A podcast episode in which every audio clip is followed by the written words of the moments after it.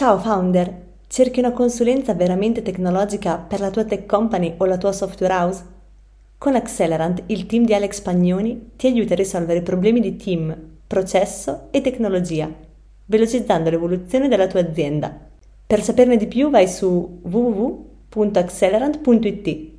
Costruiamo insieme la tua tech company.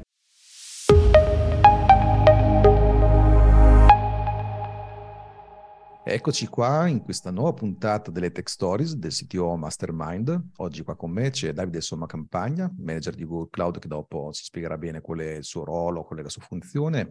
e intanto per chi ci sta seguendo, ricordo che siamo presenti su tutte le piattaforme podcast, Apple Podcast, Spotify, Music Match, eccetera. Quindi ricordatevi di iscrivervi al podcast. E stessa cosa su YouTube, c'è il canale CTO Mastermind, iscrivetevi anche lì e abilitate le notifiche, così potete ricevere sempre questi contenuti.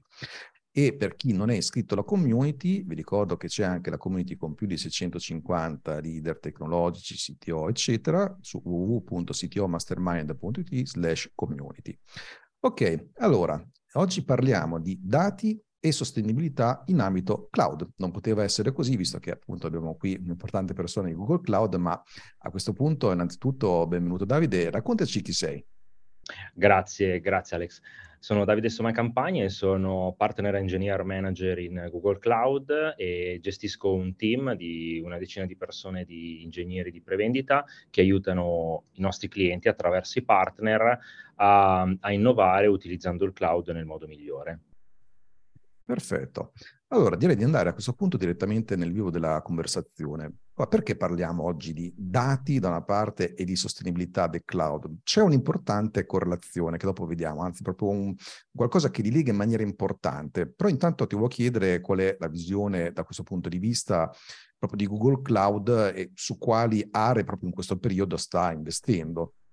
Certo, beh allora eh, diciamo che eh, Google Cloud si è focalizzata tantissimo su alcune aree che crediamo portino un grande valore ai clienti. Innanzitutto, eh, nella nostra visione siamo sostanzialmente nella terza era del cloud, eh, dopo una prima era che era un'era in cui il cloud era visto come eh, un modo per approvvigionare delle macchine virtuali, quindi chiamiamola un, un'era di macchine virtuali, eh, a cui è seguita un'era in cui il cloud è stato un cloud eh, puramente infrastrutturale, quindi dove i clienti utilizzavano le funzionalità, l'elasticità del cloud per costruire eh, la propria infrastruttura in modo dinamico. E oggi siamo probabilmente eh, in un'era che è molto più eh, un'era di trasformazione, in cui il cloud permette attraverso la tecnologia di trasformare i clienti, di trasformare il modo di fare business. E, e la cosa molto bella, secondo me, è che questa trasformazione è alla portata di tutti, sia del, dei digital native, sia delle start-up, che anche delle grandi aziende tradizionali, che possono cambiare e, e fare del business innovativo. Um, una cosa altrettanto importante è qual è il valore che il cloud mette a disposizione dei clienti? Beh, sicuramente eh, noi vediamo la trasformazione guidata molto dai dati ehm, e ovviamente diciamo molti clienti riconoscono in Google la capacità di innovarsi attraverso i dati se pensiamo eh, come il mondo del, della ricerca si è evoluta negli ultimi vent'anni, da una semplice form eh, di ricerca oggi permette un'interazione con diversi formati eh, e tro- la possibilità di trovare diverse informazioni. Quindi una trasformazione data cloud, data dai dati, una trasformazione data dall'apertura eh, della tecnologia, quindi l'open source, l'open infrastructure, quindi la capacità di integrarsi con diversi sistemi e mondi esistenti. Eh, poi un tema fondamentale che è quello della sicurezza, che nel mondo eh, della clientela, soprattutto in Europa, sta diventando il tema anche della sovranità digitale, no? di come controllo eh, i dati e di come garantisco diversi livelli di sicurezza, considerando che la security è il tema più pervasivo e importante.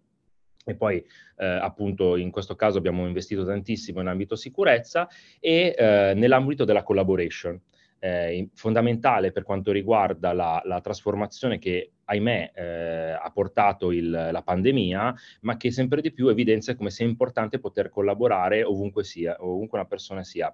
Ma tra l'altro anche all'interno della piattaforma cloud la collaborazione, se pensiamo al mondo dei dati, eh, deve essere sicura e allo stesso tempo flessibile per permettere a chi prende decisioni di avere le informazioni ehm, che arrivano magari da diversi sistemi, quindi in un'ottica collaborativa. Se pensiamo anche a machine learning engineer, la possibilità di condividere in modo sicuro dataset eh, diventa un tema anche di collaborazione per costruire modelli sempre più efficaci e, eh, e, e scalabili. E poi c'è il tema pervasivo della sostenibilità. Se io oggi come cliente investo nel cloud è anche perché il cloud mi permette di eh, fruire di una tecnologia che deve essere pensata sin dal suo, suo esordi come tecnologia sostenibile. E questo è un tema di scala, un tema che sicuramente gli hyperscaler eh, e ovviamente per quanto riguarda Google Cloud si è sempre affrontato perché un servizio deve raggiungere tante persone ma allo stesso tempo deve essere eh, diciamo scalabile ma sostenibile allo stesso tempo e quindi l'efficienza dell'infrastruttura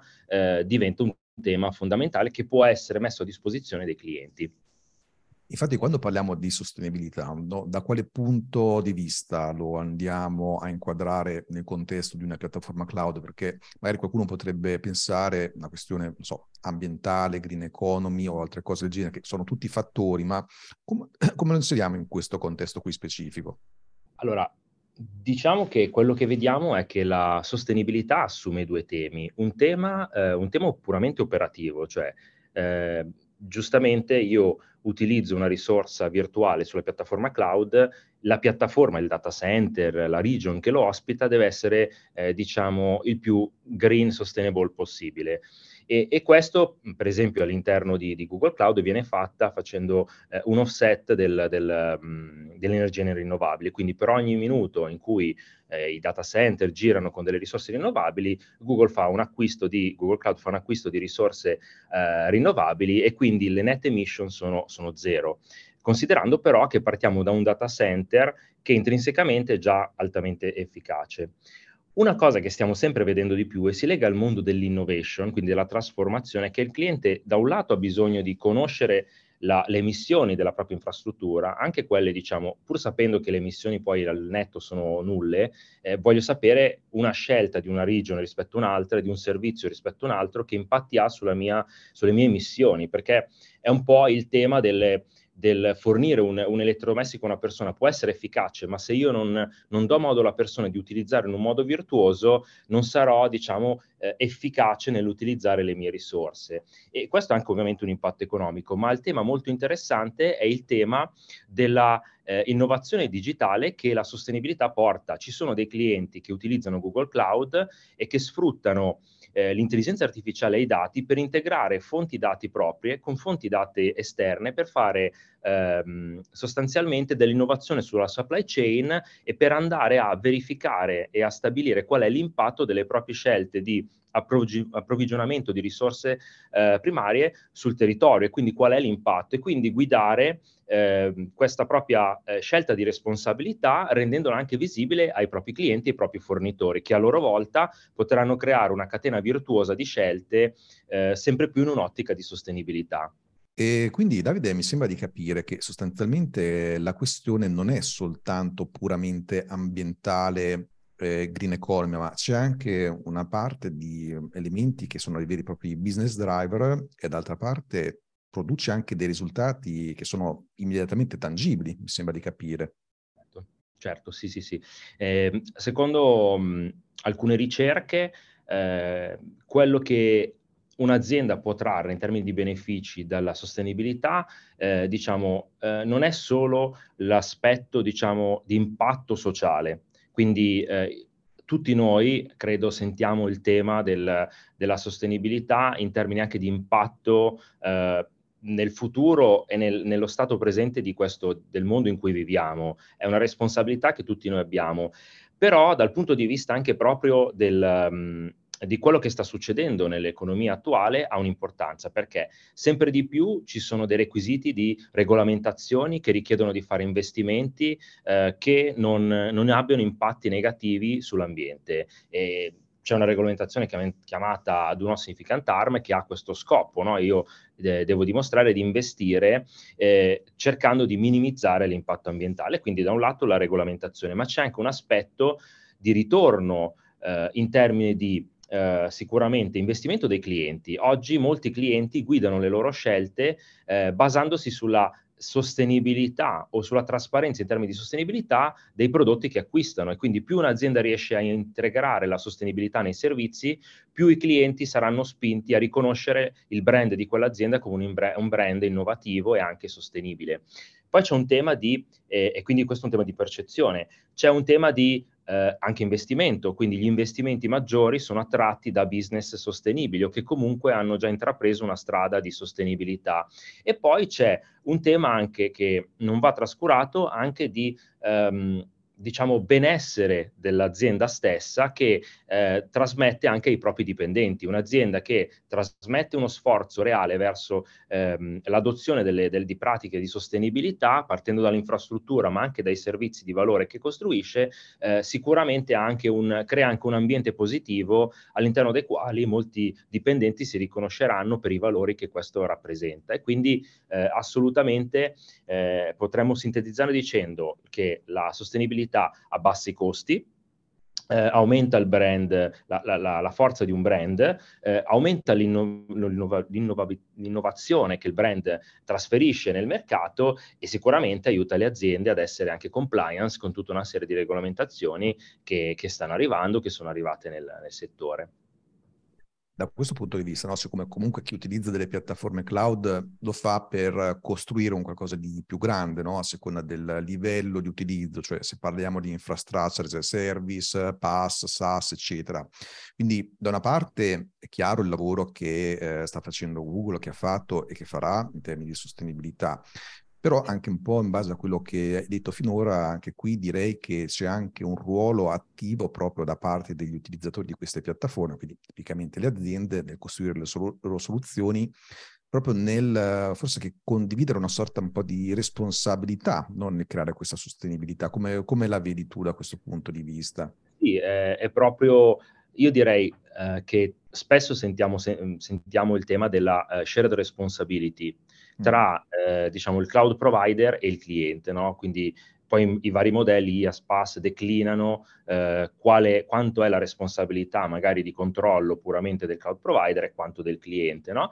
E, però anche nel, nella sostenibilità avviene la stessa cosa, nel senso che eh, io, per esempio, oggi in, in Google Cloud posso trovare la possibilità di esportare le informazioni mia, eh, delle mie emissioni, dei sistemi che io utilizzo ehm, e allo stesso tempo posso trovare informazioni che mi aiutino a scegliere la regione più efficiente. In più il cloud provider come best practice di utilizzo delle risorse mi dà anche delle raccomandazioni non solo dei costi, di, di, di, sizing delle risorse, ma anche proprio di spegnere risorse. E quindi è una responsabilità anche dell'utilizzatore finale continuare a monitorare la propria infrastruttura allo scopo di capire quei sistemi che magari eh, andrebbero spenti o che sono utilizzati quando non è necessario. Allo stesso tempo, la cosa importante è che eh, il cloud provider aiuti un cliente nella propria trasformazione digitale anche a capire come integrare questi dati e darne visibilità esternamente. Quindi mostrare il proprio approccio virtuoso non solo all'utilizzo delle risorse e ai propri servizi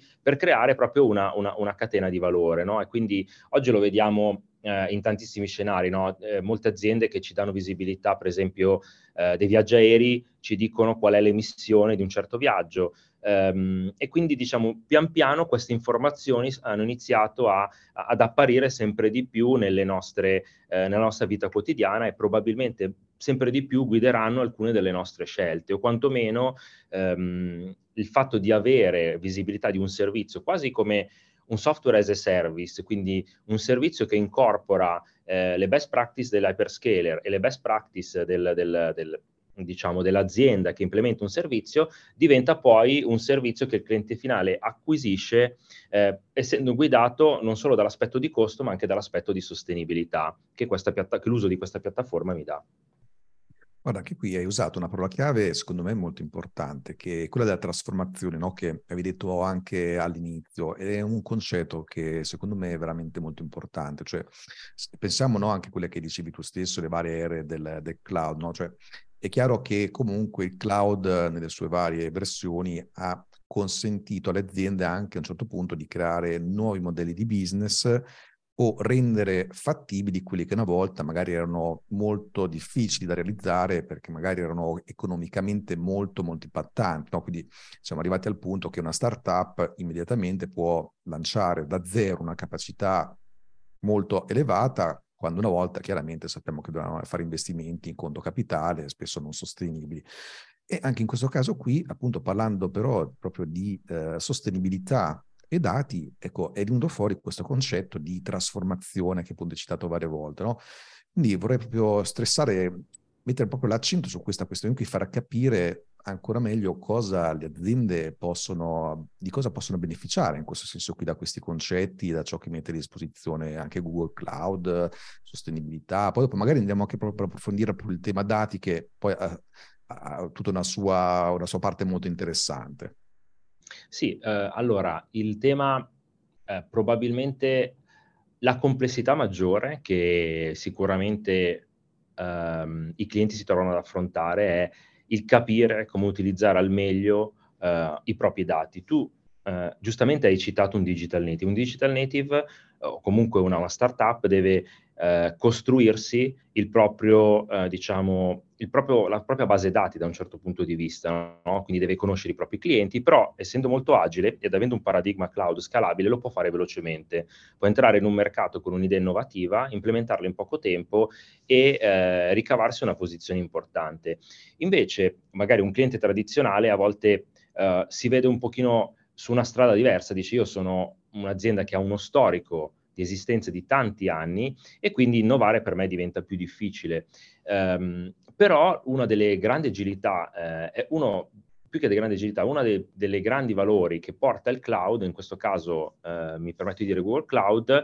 è che la trasformazione viene guidata dai dati. Eh, molti di questi dati oggi non vengono sfruttati ehm, appieno e qui torniamo magari al caso che citavo prima, no? del cliente che utilizza fonti terze e propri dati per fare la discovery eh, all'interno della propria supply chain di quelle che sono eh, aree dove approvvigionarsi di materie prime che hanno un impatto ambientale basso. Per fare questo l'azienda ha dovuto prima capire i propri dati, capire i dati es- esterni e integrarli. Quindi i temi importanti che vediamo sempre di più nell'innovazione è la capacità di comprendere i propri dati ancora meglio, perché ci sono tantissime informazioni dati che non sono state processate. Pensiamo ai dati non strutturati, immagini, eh, file di testo, audio, video, magari sono stati tenuti per motivi di compliance o magari non sono mai stati processati perché non si potevano estrarre informazioni utili. Con la tecnologia di oggi è possibile farlo a basso costo, eh, in maniera scalabile e quindi avere una, fon- una fonte di dati che parla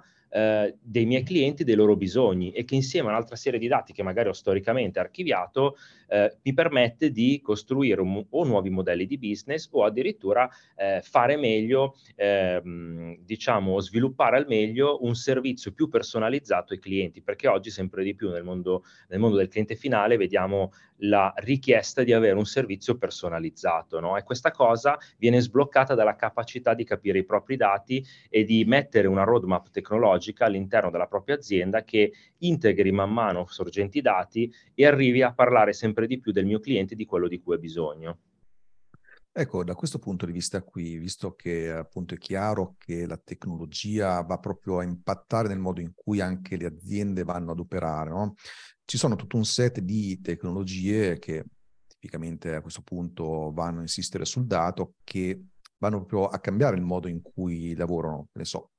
uh, gli analytics, intelligenza artificiale, machine learning. Allora qui ti volevo chiedere in base a quello che hai potuto vedere no, sui grandi numeri, visto che parliamo appunto di Google Cloud, quali sono queste tecnologie, le principali quantomeno, e poi quali sono a questo punto le sfide che si pongono alle aziende nel trattare questi dati, nell'estrarre informazioni e fare diventare un qualcosa sulla quale poi decidono in maniera anche importante.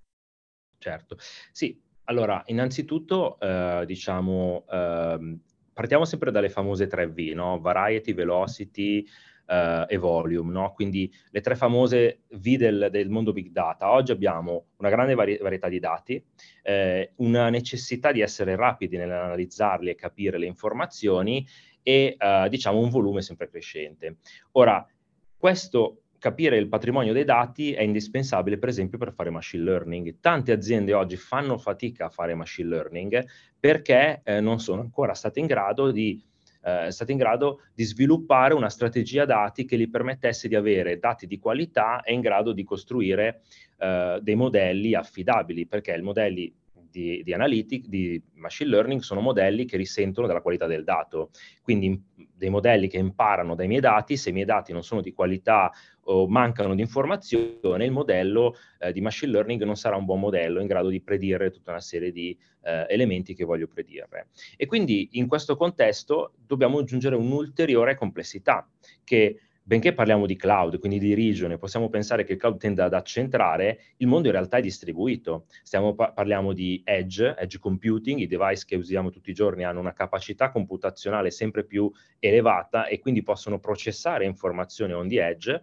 e, e il cloud è sempre di più distribuito, quindi eh, non solo in termini di device utente, ma anche in termini di, eh, di centri di elaborazione. E quindi la, la terminologia del mondo dati si complica di più. E, e questa cosa mette in crisi diversi clienti che devono investire correttamente e mettere insieme queste informazioni. Per quanto riguarda la tecnologia, sicuramente sono, ehm, dal nostro punto di vista, sono, potremmo dire, più o meno tre gli elementi fondamentali. Innanzitutto, eh, dobbiamo porci eh, nell'ottica che i dati vanno integrati, cioè sostanzialmente noi abbiamo diverse sorgenti dati con diverse strutture, eh, quindi non solo dati strutturati, tradizionali SQL, eh, ma anche dati che non hanno una struttura loro, quindi possono essere immagini, video ehm, e quindi possono essere informazioni importantissime ehm, che ci stanno dicendo il nostro cliente in quel momento cosa vuole, cosa vuole ottenere e, e, e come sta interagendo con la nostra azienda. E quindi dobbiamo avere una piattaforma aperta eh, e in quest'ottica, diciamo, nella tecnologia Google, il mondo BigQuery va in quest'ottica, noi diciamo sempre l'ottica del break the silos, cioè tendenzialmente molte aziende, ma è normale, sono cresciute creando dei silos per cui c'era il CRM, eh, il mondo marketing, eh, magari il mondo del, dell'e-commerce, quindi varie piattaforme con i loro dati. La tecnologia che noi crediamo sia utile è una tecnologia che deve permettere di integrare queste informazioni senza richiedere a un cliente di trasformarle migrandole tutte in un unico calderone. E quindi sempre di più l'impostazione è eh, diciamo sostanzialmente multiformato, quindi supportare sorgenti dati in ambienti diversi, integrarli facilmente, quindi rompendo i silos, eh, dare una struttura di interrogazione, quindi cercare di semplificare la modalità di interrogazione. Io non posso interrogare delle immagini eh, in un linguaggio che non sia un linguaggio, eh, diciamo, semplice da, da, utilizzare per chi fa l'analisi dei dati, chi fa analytics, e poi crediamo che anche una piattaforma deve essere multi-cloud. Il cliente può aver investito fortemente su un hyperscaler o su degli ambienti on-premise, non può necessariamente eh, dover migrare tutto quanto su una nuova piattaforma cloud e domani ridiscutere tutto quanto, ma vorrebbe molto probabilmente avere la miglior tecnologia eh, prendendo i dati dove si trovano in questo momento o movimentando una quantità di dati minimale per le proprie analisi o per i propri algoritmi di intelligenza artificiale. Quindi diciamo questo è un po' eh, il tema che, che vediamo sempre più pervadere ed è un po' il tema che all'interno della piattaforma eh, di, di, di, dati di Google Cloud si è eh, andato a impostare, no? quindi molti connettori che permettono di aggregare una serie di informazioni all'interno di una piattaforma che tra l'altro è una piattaforma serverless, quindi anche quest'ottica è molto importante. Rispetto al mondo puramente infrastrutturale, avere una piattaforma, adesso cito BigQuery, eh, di tipo serverless permette a un cliente di eh, focalizzare focalizzarsi sulla connessione dei dati, quindi connettere i dati, costruire le query per interrogarli, rispetto a fare tutta una serie di considerazioni di sizing dell'infrastruttura, ancora prima di aver capito quali sono i domini e i dati che deve integrare. No? E quindi anche quest'ottica facilita l'adozione perché di fatto non chiede un, un, investimento a priori molto elevato per iniziare a, inter- interrogare eh, le basi dati che magari sono presenti nella mia azienda. Ah, guarda, infatti da quello che no, emerge anche dalle ricerche che abbiamo fatto anche nel sito Mastermind, um, quello che abbiamo compreso è che proprio anche Google Cloud brilla proprio in particolare per le varie aree, anche in questa qui, proprio di dati, no? Tant'è vero che anche tu già hai già citato tutta una serie di strumenti e di modalità, e quindi ti volevo chiedere da questo punto di vista qui quali sono in generale un po' i vari tipi di workload che possono essere gestiti e su quali anche basi, quali tecnologie e come queste possono operare in modo coerente tra di loro. Certo, beh, allora, eh, innanzitutto, diciamo, mh, le, le sorgenti dati, allora, le tecnologie che possono operare sono tecnologie di eh, raccolta delle informazioni, quindi eh, poter tecnologie che mi permettono sostanzialmente workload che mi permettono di aggregare dati dove si trovano oggi. Quindi potrei andare a prelevare i dati da una piattaforma analitica esistente di un cliente e andarli a inserire all'interno di un, di un chiamiamolo, di una piattaforma data cloud. Um, quindi da un lato workload integrazione, dall'altra parte eh, alcuni casi ovviamente il cloud pone dei, ehm, sostanzialmente anche dei, dei, vantaggi quando io vado a migrare per esempio dei database sul cloud e quindi molti workload che vengono portati in cloud sono workload dove il fatto di avere manage, un managed database mi permette sostanzialmente di andare a, eh, a gestire il database con l'elasticità del cloud. Eh, diciamo che sempre di più vediamo spingere il tema dell'analytics, ovviamente. Quindi eh, spesso i database sono parte di un contesto di migrazione infrastrutturale. Quando parliamo di integrazione è più un contesto di eh, visione di un cliente, una visione sempre più eh, non tattica ma strategica del cloud come trasformazione dei dati. Cosa intendo? Eh, nella visione tattica eh, un cliente può trovare comodo migrare una serie di un workload sul cloud perché è un workload infrastrutturale e gestire i dati con, con un managed database è comodo, quindi migro il mio SQL Server, il mio Postgres sul cloud, ho un servizio gestito, eh, libero il mio IT di un, di un onere di, di, di, gestione che non è da poco. Um, però Diciamo, questo è, è molto tattico. Eh, quando invece io inizio una fase di trasformazione, la fase di trasformazione più strategica viene guidata dal business e il business potrebbe avere un problema oggi per cui la propria piattaforma, eh, diciamo, eh, per esempio di marketing, eh, non parla con la propria piattaforma commerce, quindi magari eh, loro raccolgono degli input dal proprio sito di commerce, però magari in quel momento non è in grado di capire eh, come sta andando il proprio magazzino, qual è la disponibilità di prodotti e quindi anche incastrare la domanda che vedo sul mio sito con quella che è effettivamente l'offerta che ho a disposizione. E, e, questo tipo di tema inizia a diventare un tema di analizzare più che i workload le sorgenti dati e quindi il tipologia di workload in questo caso viene tendenzialmente accentrato attorno al mondo di BigQuery, quindi piattaforma serverless e di connettori che connettono queste sorgenti dati e mi permettono di integrarle. Integrarle tra di loro, torniamo al break dei silos, on top a queste andare a costruire Uh, della visualization, quindi con degli strumenti o già esistenti presso il cliente o uh, per esempio nel caso di Google Cloud esiste la piattaforma Looker, quindi andare a costruire del, attraverso dei tool di visualizzazione una reportistica. E poi l'evoluzione spesso naturale che vediamo è che integrando questi dati il secondo passaggio naturale è quello di iniziare ad approcciare il tema del machine learning e quindi eh, posso utilizzare questi dati che mi danno dei segnali che arrivano dai miei utenti, per esempio, per fare eh, lifetime value prediction del mio cliente o fare una predizione della next action, ehm, magari nel mondo retail oppure nel mondo eh, finanziario, capire eh, dagli input che arrivano da diversi sorgenti, ehm, quali sono per esempio i prodotti eh, finanziari più adeguati e che rispondono magari alle esigenze del mio cliente, piuttosto che fare anche cose molto più complesse come fraud detection, quindi andare a capire eh, se sta succedendo qualcosa di anomalo all'interno della mia azienda, eh, scusate, all'interno mia, della mia, piattaforma, e quindi questo è un altro workload abilitato dalle AI eh, ed è un workload sempre di più eh, a funzione di varie eh, entità aziendali, no? quindi abbiamo il business che eh, identifica eh, degli scenari, dei needs, che poi vengono calati sul, sull'IT, che capisce quali sono i dati, le fonti dati che hanno quelle informazioni e costruisce, prototipa un'integrazione che dà una risposta al business, una risposta in tempo reale. E, e quindi vediamo sempre di più un workload di, di, di integrazione e fino a, potrebbe essere anche questo workload poi a sua volta analitico ehm, e quindi invece servizio magari a, a, ai business analyst che hanno bisogno di informazioni un pochettino più, più, più complesse. Eh, l'altro scenario, quello che invece descrivevo parlando prima di sostenibilità, è lo scenario in cui i dati abilitano un nuovo modello di business, quindi mi abilitano quasi come un, eh, adesso uso impropriamente questo termine, un software as a service provider, cioè astraggo tutta la piattaforma che sta sotto, espongo attraverso delle, delle, API o attraverso una piattaforma dei servizi per un cliente finale che può essere un altro business che li utilizza per fare a sua volta eh, prendere decisioni sul proprio business e quindi diciamo è un workload eh, B2B che è abilitato da tutta una serie di tecnologie ma parte sempre dal, dall'idea di integrare i dati eh, in modo sempre più efficace.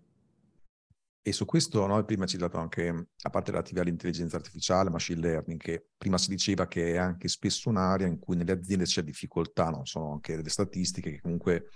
alla fine spesso è un po' limitato l'impatto finanziario che le aziende effettivamente da sole riescono a estrarre da questo tipo di iniziative. Qui invece mi pare di capire sono tutta una serie di tool, strumenti che in maniera integrata già riescono a darci questi tipi di benefici.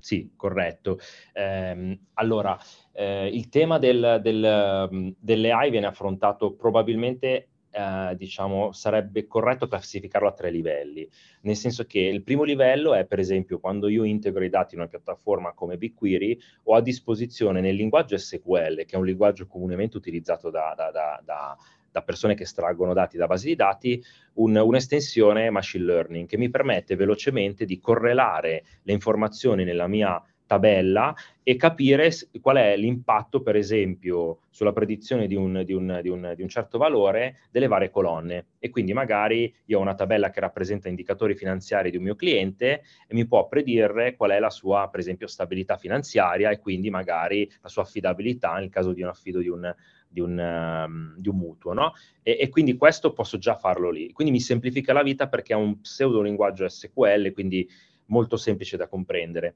Ci sono poi una serie di strumenti che vengono messi a disposizione dalle piattaforme che eh, li chiameremmo dei, dei componenti di AI preconfezionati. Quindi faccio un esempio, ci sono degli strumenti che mi permettono di eh, facilmente estrarre da un'immagine la, le, gli oggetti presenti, macchine, auto e così via però esistono anche strumenti che mi permettono, dando io degli esempi specifici di oggetti che voglio riconoscere, di generalizzare il modello, quello che noi chiamiamo AutoML. In quel caso faccio un esempio, un cliente che vuole costruire un servizio di assistenza eh, sui propri prodotti potrebbe costruire un'applicazione che in cui il cliente finale fa una foto al proprio prodotto e eh, l'algoritmo di AI velocemente mi dice qual è la tipologia di prodotto e magari addirittura mi dà un'indicazione della tipologia di eh, danno, se è un danno visuale, che potrebbe avere l'oggetto e quindi velocemente può eh, poi alla fine rendermi anche più efficiente come azienda. Così come ci sono sempre di più delle suite conversazionali come Contact Center AI che mi permettono sostanzialmente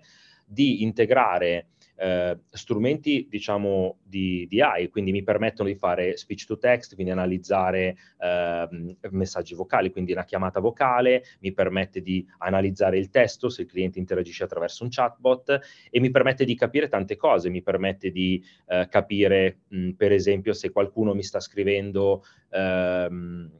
per esempio, faccio un esempio, supponiamo di avere un grosso call center, di ricevere tantissime chiamate, eh, potrebbe darsi che l'80% delle chiamate possono essere risolte già con gli FAQ che sono sul mio sito e quindi posso indirizzare i clienti finali verso, ehm, verso risposte corrette che sono già presenti nel mio sito. L'intelligenza artificiale mi può permettere di classificare invece quelle chiamate che sono di clienti importanti che in quel momento sono magari frustrati per un problema che stanno avendo col mio servizio che hanno bisogno magari di parlare non più con un'intelligenza artificiale ma con un operatore umano che capisca il loro problema e lo risolva in tempo, in tempo rapido. No? Tante volte ci capita di interagire con dei chatbot, abbiamo un problema e diciamo eh, cavolo, questo non risolverà mai il mio problema. No? E, e quindi l'intelligenza artificiale eh, sviluppata correttamente anche con dei building block molto semplici può già dare dei grandi benefici di costi perché il mio operatore di call center lavora su davvero i problemi dei miei clienti, mentre magari una serie di tematiche vengono delegate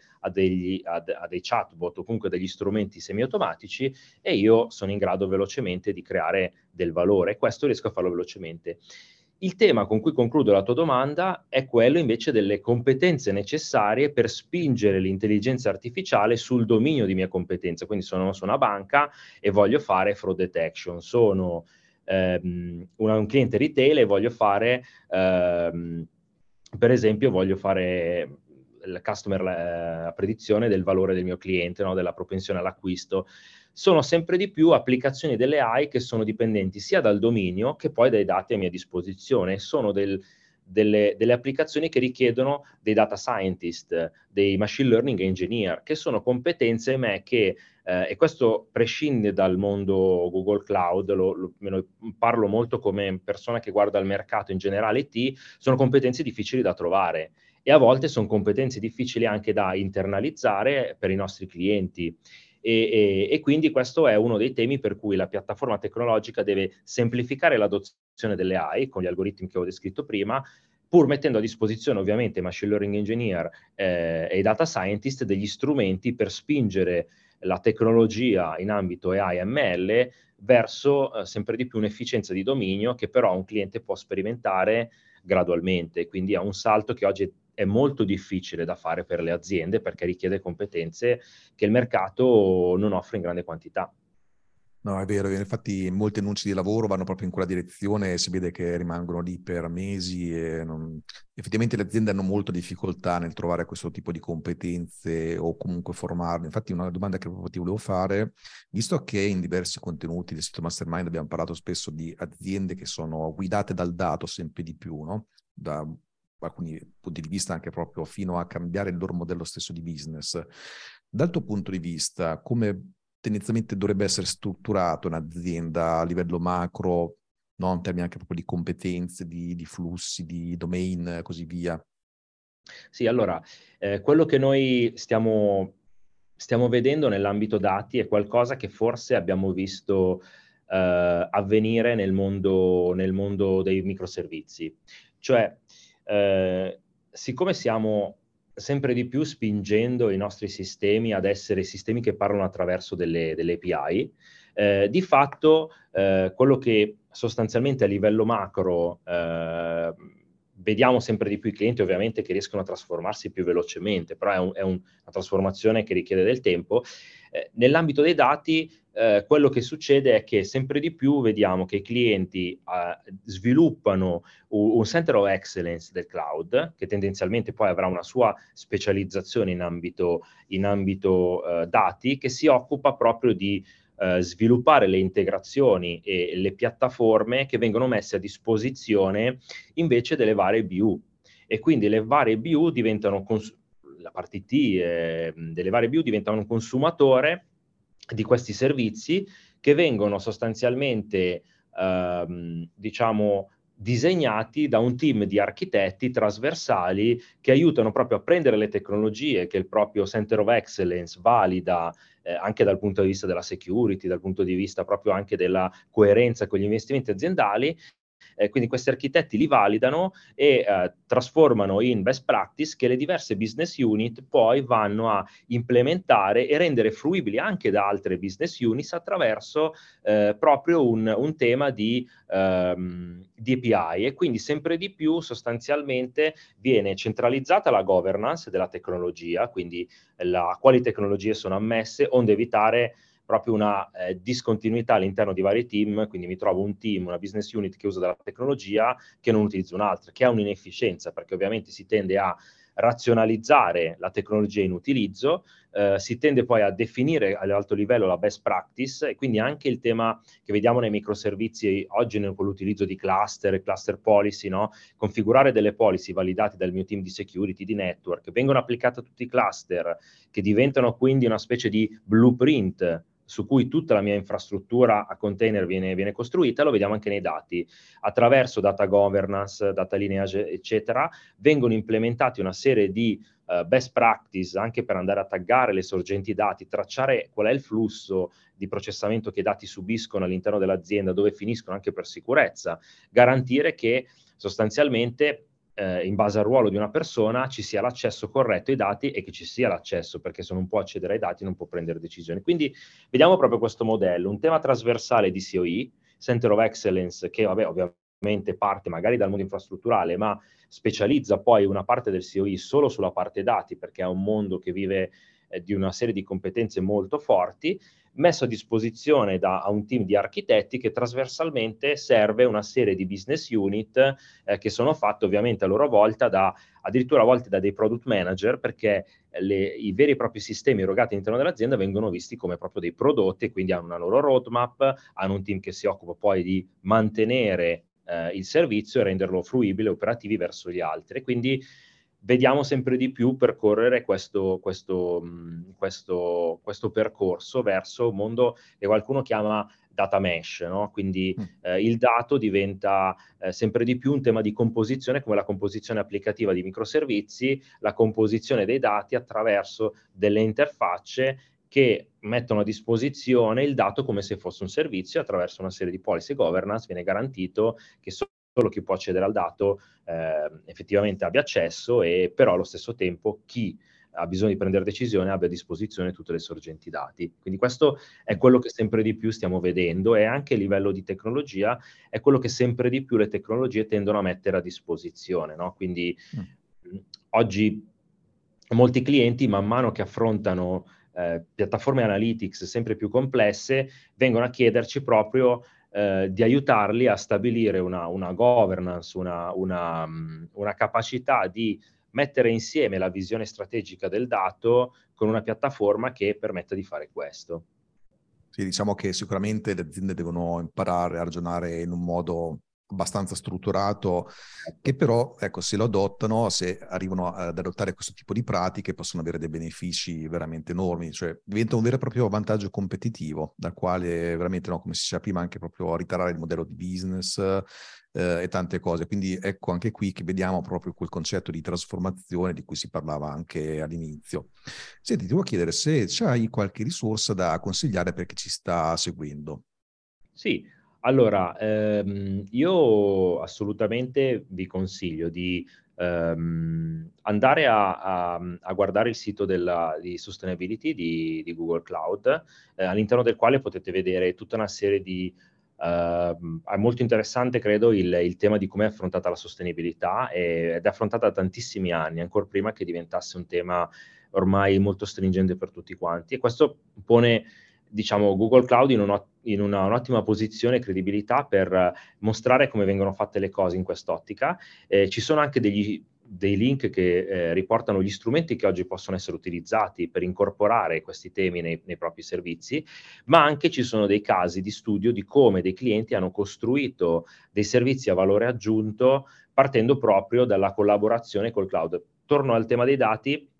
appunto il prima, come è stato possibile che un cliente mettesse insieme una supply chain sostenibile, dati interni, quindi una struttura sempre più orientata as a service al suo interno, e ehm, dati esterni, quindi dati che vengono forniti, oggi tantissime aziende pubblicano degli open data che sono dati fondamentali anche per prendere le proprie decisioni aziendali. No? E, mm. e, quindi la sostenibilità eh, è uno dei, dei, temi importanti. Per quanto riguarda ehm, diciamo, il tema dei, dei dati, eh, vi, poi vi lascerò magari il link di, eh, di, di un white paper sul, sul, sul, tema dei dati, data platform, ehm, e quindi anche quello secondo me è, è, molto importante. Vi lascio anche un link proprio sulla ricerca, credo che a livello di business sia molto interessante, dell'impatto che ha anche la sostenibilità eh, proprio sul, sul brand eh, aziendale. E quindi proprio per spiegare come la sostenibilità non è solo un tema eh, di responsabilità sociale, ma è anche un tema di valore, di creare valore. E, mh, mm, e insieme a questo direi che eh, vi lascio un po' anche qualche riferimento alle nostre piattaforme dati, eh, nel quale potete approfondire sia degli scenari che che poi anche quella che è l'evoluzione. In particolare, eh, magari vi lascio i riferimenti di, di, di, Big Lake e Dataplex, che sono due strumenti nel quale oggi vediamo sempre di più eh, andare a, a, prendere peso nei clienti, no? anche cosa intendiamo per multi-cloud eh, e anche proprio il tema di rompere i silos, quindi eh, andare proprio a oggi avete un problema di business o il vostro business vi sta chiedendo di rispondere a una sua esigenza quello sicuramente dei dati è un tema attraverso il quale potreste ris- risolvere questo problema nel modo più rapido e veloce possibile. E quindi con Google Cloud io credo lo possiate fare anche eh, con un impatto sugli investimenti eh, graduale, quindi anche in poco tempo ottenendo grandi benefici. In più eh, c'è tutto un tema di AI che sicuramente eh, può essere utile approfondire in termini di servizi e disponibilità. Perfetto, no, tanto grazie anche per le risorse, poi metteremo link nelle note sia del podcast che del canale YouTube, così poi si possono consultare senza problemi. E a questo punto poi avremo modo di approfondire questa chiacchierata con i membri della community di chi ci sta seguendo al CTO Lunch, che quindi sarà su Telegram in diretta. Eh, chi vuole ci può mandare domande o su Slack nella community o come commento su YouTube o meglio ancora può anche partecipare direttamente su Telegram. Sul sito sito Mastermind della sezione 20, sito Lunch, c'è poi l'invito per accedere. Quindi grazie mille a questo punto Davide per tutti questi approfondimenti, è stato molto interessante vedere un po' il mondo della sostenibilità e dei dati in ambito cloud e in particolare quello che viene portato avanti in Google Cloud, sono sicuro che verranno fuori anche degli spunti interessanti della community. E quindi ci, ci sentiamo direttamente a Sitio Lunch, grazie ancora. Grazie Alex, grazie a tutti quanti per l'attenzione.